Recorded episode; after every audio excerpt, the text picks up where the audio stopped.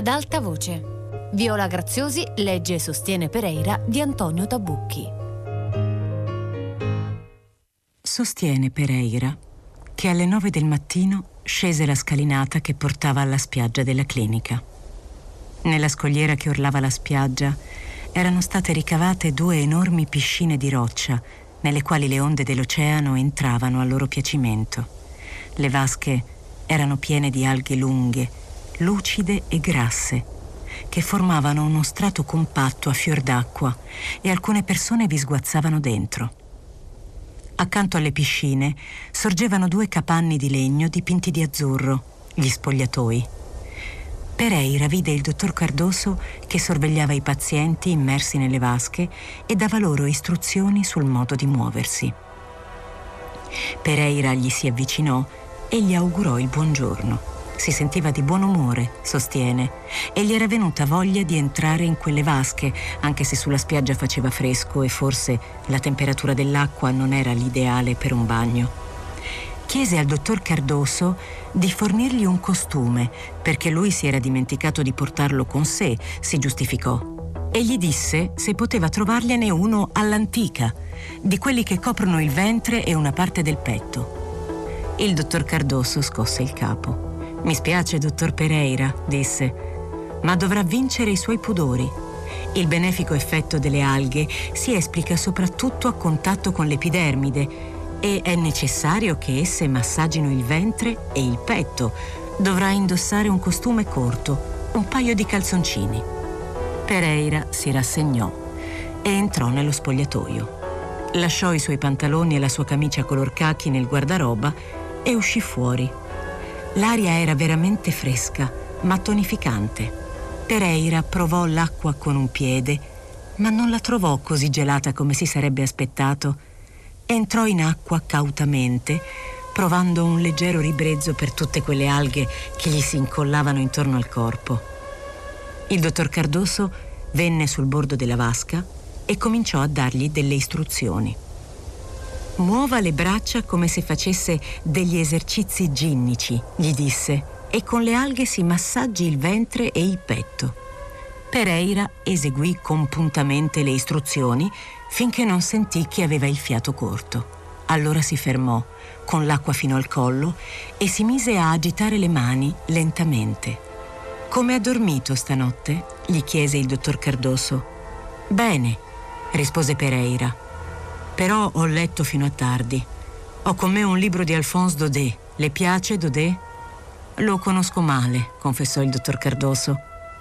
Ho pensato di tradurre un racconto dei Contes du Lundi Vorrei pubblicarlo su Lisboa, disse Pereira. Me lo racconti? disse il dottor Cardoso.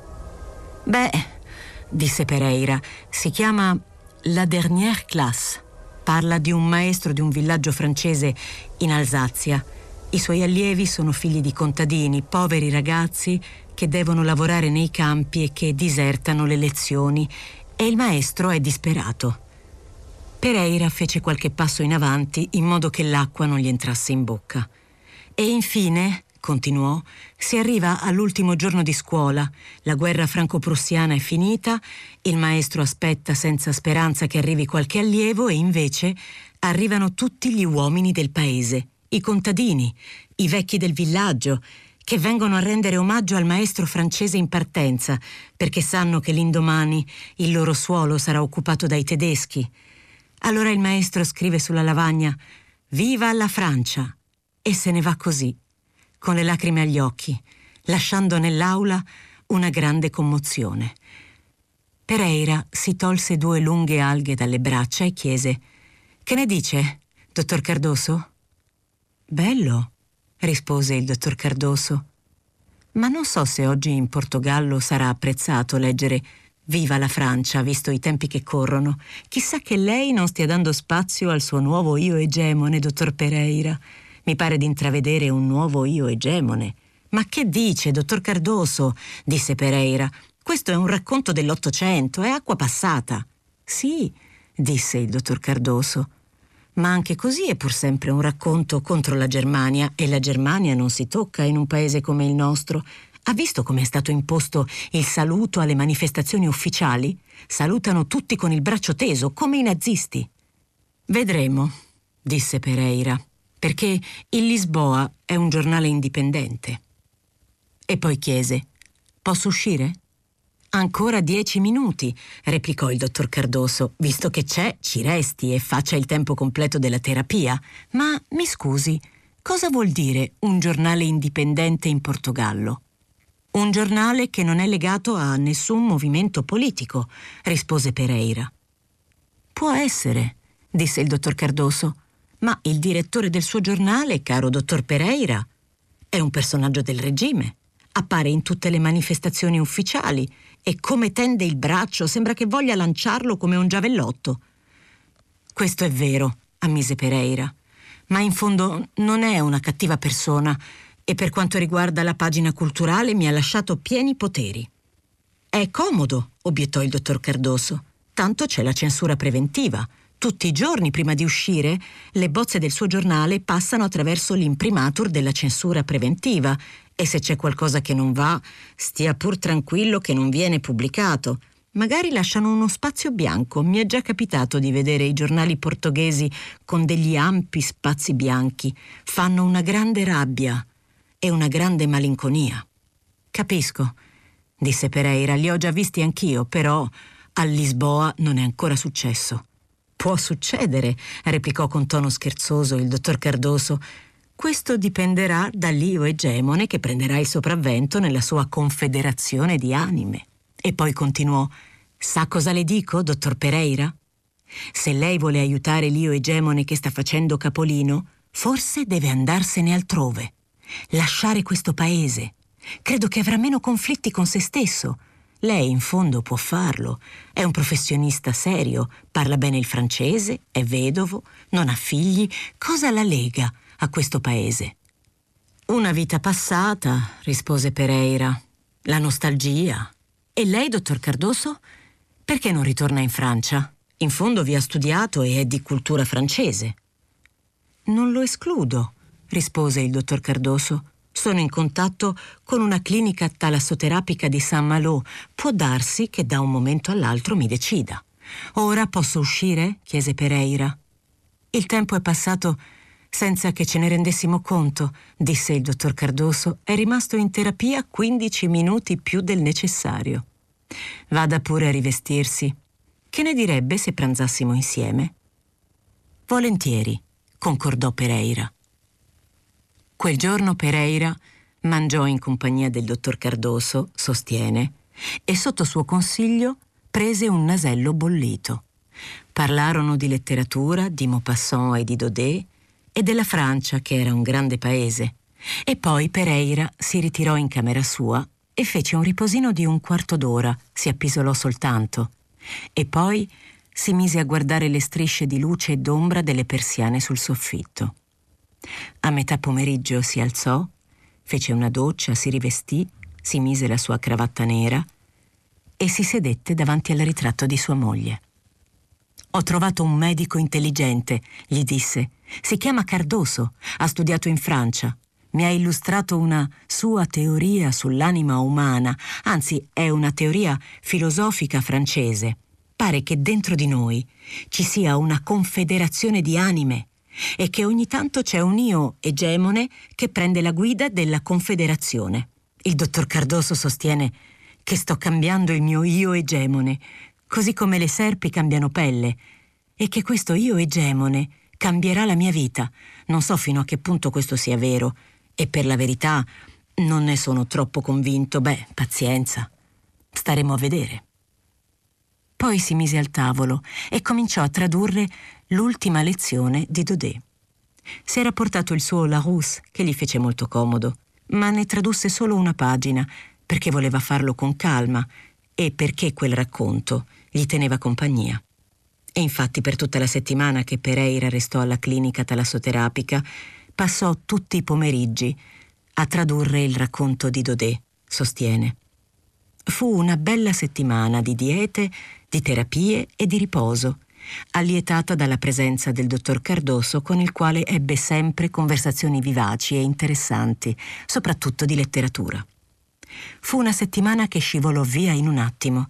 Il sabato su Lisboa uscì la prima puntata di Honorine di Balzac e il dottor Cardoso gli fece i suoi complimenti. Il direttore non lo chiamò mai, il che significava che al giornale andava tutto bene. Anche Monteiro Rossi non si fece mai vivo e neppure Marta. Negli ultimi giorni Pereira ormai non pensava quasi più a loro e quando abbandonò la clinica per prendere il treno per Lisbona, si sentiva tonificato e in forma e era dimagrito 4 kg, sostiene Pereira.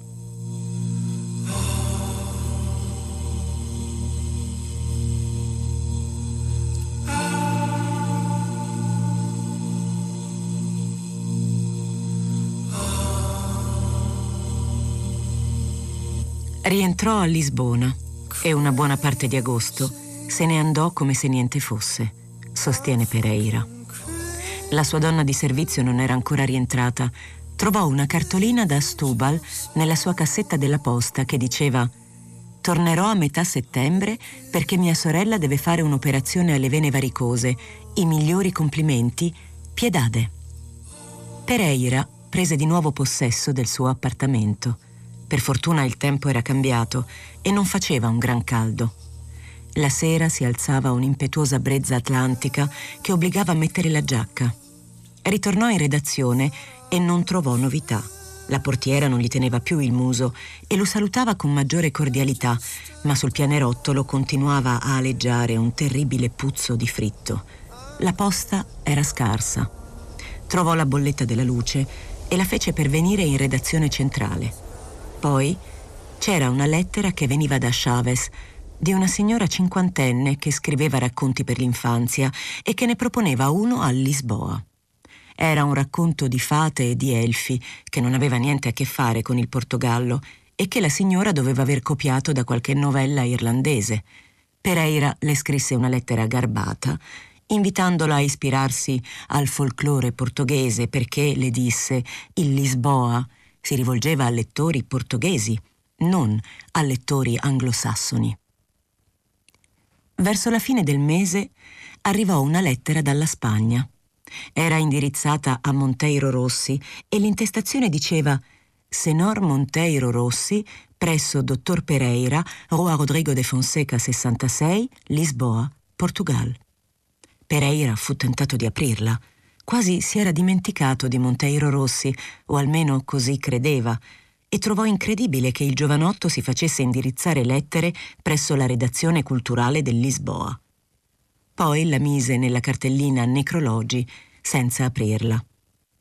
Il giorno pranzava al caffè Orchidia, però non prendeva più omelette alle erbe aromatiche perché il dottor Cardoso gliele aveva proibite e non beveva più limonate, prendeva insalate di pesce e beveva acqua minerale. Honorine di Balzac era stata pubblicata per intero e aveva riscosso un gran successo di pubblico. Pereira sostiene che ricevette perfino due telegrammi, uno da Tavira e uno da Stremos, che dicevano il primo che il racconto era straordinario e l'altro che il pentimento è una cosa a cui tutti dobbiamo pensare, e entrambi finivano con la parola grazie. Pereira pensò che qualcuno forse aveva raccolto il messaggio nella bottiglia, chissà, e si preparò a fare la redazione definitiva del racconto di Alphonse Daudet. Il direttore gli telefonò una mattina per congratularsi del racconto di Balzac, perché disse che la redazione principale aveva ricevuto una pioggia di lettere e di complimenti. Pereira pensò che il direttore non poteva cogliere il messaggio nella bottiglia e si rallegrò con se stesso. In fondo quello era davvero un messaggio cifrato e solo chi poteva ascoltarlo poteva riceverlo. Il direttore non poteva né ascoltarlo né riceverlo. E ora, dottor Pereira? chiese il direttore. E ora che cosa ci prepara di nuovo? Ho appena finito di tradurre un racconto di Daudet, rispose Pereira. Mi auguro che possa andare bene. Spero che non sia l'Arlésienne, replicò il direttore, rivelando con soddisfazione una delle sue poche conoscenze letterarie. È un racconto un po' osé e non so se andrebbe bene per i nostri lettori. No, si limitò a rispondere Pereira. È un racconto dei Contes du Lundi. Si chiama L'ultima lezione, non so se lei lo conosce. È un racconto patriottico. Non lo conosco, rispose il direttore, ma se è un racconto patriottico va bene. Abbiamo tutti bisogno di patriottismo di questi tempi. Il patriottismo fa bene. Pereira lo salutò e riattaccò. Stava prendendo il dattiloscritto per portarlo in tipografia quando il telefono squillò di nuovo. Pereira era sulla porta e aveva già indossato la giacca. Pronto? disse una voce femminile. Buongiorno, dottor Pereira, sono Marta. Avrei bisogno di vederla. Pereira sentì un tuffo al cuore e chiese Marta, come sta? Come sta Monteiro Rossi? Poi le racconterò, dottor Pereira, disse Marta. Dove la posso incontrare stasera? Pereira ci pensò un attimo e lì per lì fu per dire che passasse da casa sua, poi pensò che a casa sua era meglio di no e rispose al caffè Orchidia alle otto e mezzo. D'accordo, disse Marta io mi sono tagliata i capelli e li ho tinti di biondo. Ci vediamo al caffè Orchidia alle otto e mezzo. Comunque Monteiro Rossi sta bene e le manda un articolo. Pereira uscì per andare in tipografia e si sentiva inquieto, sostiene. Pensò di rientrare in redazione e di aspettare l'ora di cena, ma capì che aveva bisogno di rientrare a casa sua e di fare un bagno fresco. Prese un taxi e lo obbligò a salire la rampa che portava fino al suo palazzo. Di solito i taxi non volevano addentrarsi su per quella rampa perché era difficile fare manovra, così che Pereira dovette promettere una mancia perché si sentiva spossato, sostiene. Entrò in casa e per prima cosa riempì la vasca di acqua fresca. Vi si immerse e si strofinò con cura il ventre come gli aveva insegnato a fare il dottor Cardoso. Poi indossò l'accappatoio e andò nell'ingresso davanti al ritratto di sua moglie. Si è fatta di nuovo viva Marta, gli disse. Pare che si sia tagliata i capelli e se li sia tinti di biondo, chissà perché. Mi porta un articolo di Monteiro Rossi, ma il Monteiro Rossi è evidentemente ancora per i fatti suoi. Quei ragazzi mi preoccupano. Beh, pazienza. Poi ti racconterò gli sviluppi. Alle 8.35, sostiene Pereira, entrò nel caffè Orchidia. L'unico motivo per cui riconobbe Marta in quella magra ragazza bionda dai capelli corti che stava vicino al ventilatore fu perché portava lo stesso vestito di sempre, altrimenti non l'avrebbe riconosciuta proprio. Quei capelli biondi e corti con la frangetta e le virgole sulle orecchie le davano un'aria sbarazzina e straniera, magari francese. E poi doveva essere dimagrita di almeno 10 chili. Le sue spalle, che Pereira ricordava dolci e tonde, mostravano due scapole ossute come due ali di pollo. Pereira le sedette di fronte e le disse Buonasera, Marta. Cosa le è successo? Ho deciso di modificare la mia fisionomia, rispose Marta. In certe circostanze è necessario e per me si era reso necessario diventare un'altra persona. Chissà perché a Pereira venne in mente di farle una domanda. Non saprebbe dire perché gliela fece.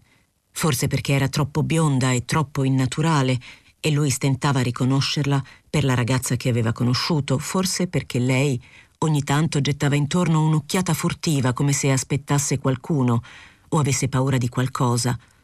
Ma il fatto è che Pereira le chiese Si chiama ancora Marta? Per lei sono Marta, certo, rispose Marta. Ma ho un passaporto francese, mi chiamo Lise Delaunay. Di professione faccio la pittrice e in Portogallo ci sono per dipingere vedute a acquarello, ma la vera ragione è il turismo. Pereira sentì un grande desiderio di ordinare un omelette alle erbe aromatiche e di bere una limonata, sostiene. Che ne direbbe se prendessimo due omelette alle erbe aromatiche? Chiese a Marta. Con piacere, rispose Marta, ma prima berrei volentieri un porto secco. Anch'io, disse Pereira, e ordinò due porto secchi. Sento odore di guai, disse Pereira. Lei è nei pasticci, Marta. Me lo confessi pure. Diciamo di sì, rispose Marta, ma sono pasticci che mi piacciono. Mi ci trovo a mio agio. In fondo è la vita che ho scelto. Pereira allargò le braccia. Se è contenta lei, disse. E Monteiro Rossi? È nei guai anche lui, immagino. Perché non si è fatto più vivo? Che cosa gli sta succedendo? Posso parlare di me, ma non di Monteiro Rossi, disse Marta. Io rispondo solo per me. Lui non si è fatto vivo con lei finora perché aveva dei problemi. Per ora è ancora fuori Lisbona, gira per l'Alentejo, ma i suoi problemi sono forse maggiori dei miei. Comunque, ha anche bisogno di soldi e per questo le manda un articolo. Dice che è una ricorrenza. Il denaro, se vuole, può darlo a me. Ci penserò io a farglielo arrivare. Figuriamoci, i suoi articoli, avrebbe voluto rispondere Pereira. Necrologi o ricorrenze fa lo stesso, non faccio altro che pagarlo di tasca mia, il Monteiro Rossi. Non so ancora perché non lo licenzio. Io gli avevo proposto di fare il giornalista, gli avevo prospettato una carriera. Ma non disse niente di tutto questo tirò fuori il portafoglio e prese due banconote. Gliele recapiti da parte mia, disse. E ora mi dia l'articolo. Marta prese un foglio dalla borsa e glielo tese. Senta, Marta, disse Pereira, vorrei premetterle che per certe cose può contare su di me, anche se vorrei restare estraneo ai vostri problemi. Come sa, non mi interesso di politica. Comunque, se sente Monteiro Rossi, gli dica di farsi vivo. Forse posso essere d'aiuto anche a lui, a modo mio. Lei è un grande aiuto per tutti noi, dottor Pereira, disse Marta. La nostra causa non lo dimenticherà. Finirono di mangiare le omelette e Marta disse che non si poteva trattenere di più. Pereira la salutò e Marta se ne andò, sgusciando via con delicatezza. Pereira restò al tavolino e ordinò un'altra limonata.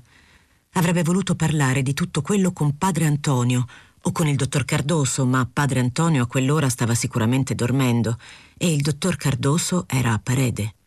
Bevve la sua limonata e pagò il conto. Cosa sta succedendo? chiese al cameriere quando si avvicinò. Cose turche, rispose Manuel, cose turche, dottor Pereira. Pereira gli pose la mano sul braccio. Cose turche in che senso? chiese.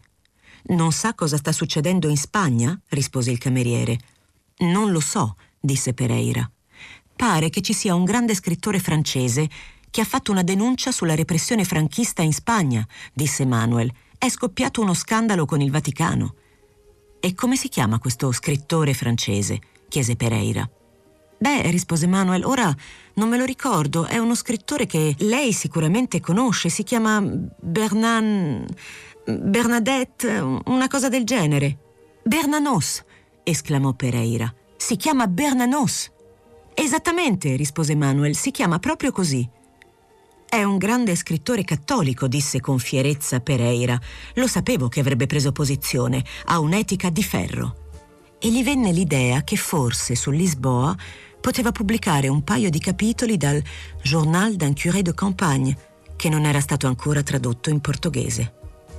Salutò Manuel e gli lasciò una buona mancia avrebbe avuto voglia di parlare con padre Antonio. Ma padre Antonio a quell'ora dormiva. Si alzava tutte le mattine alle sei per celebrare messa alla chiesa das Mercés. Sostiene Pereira.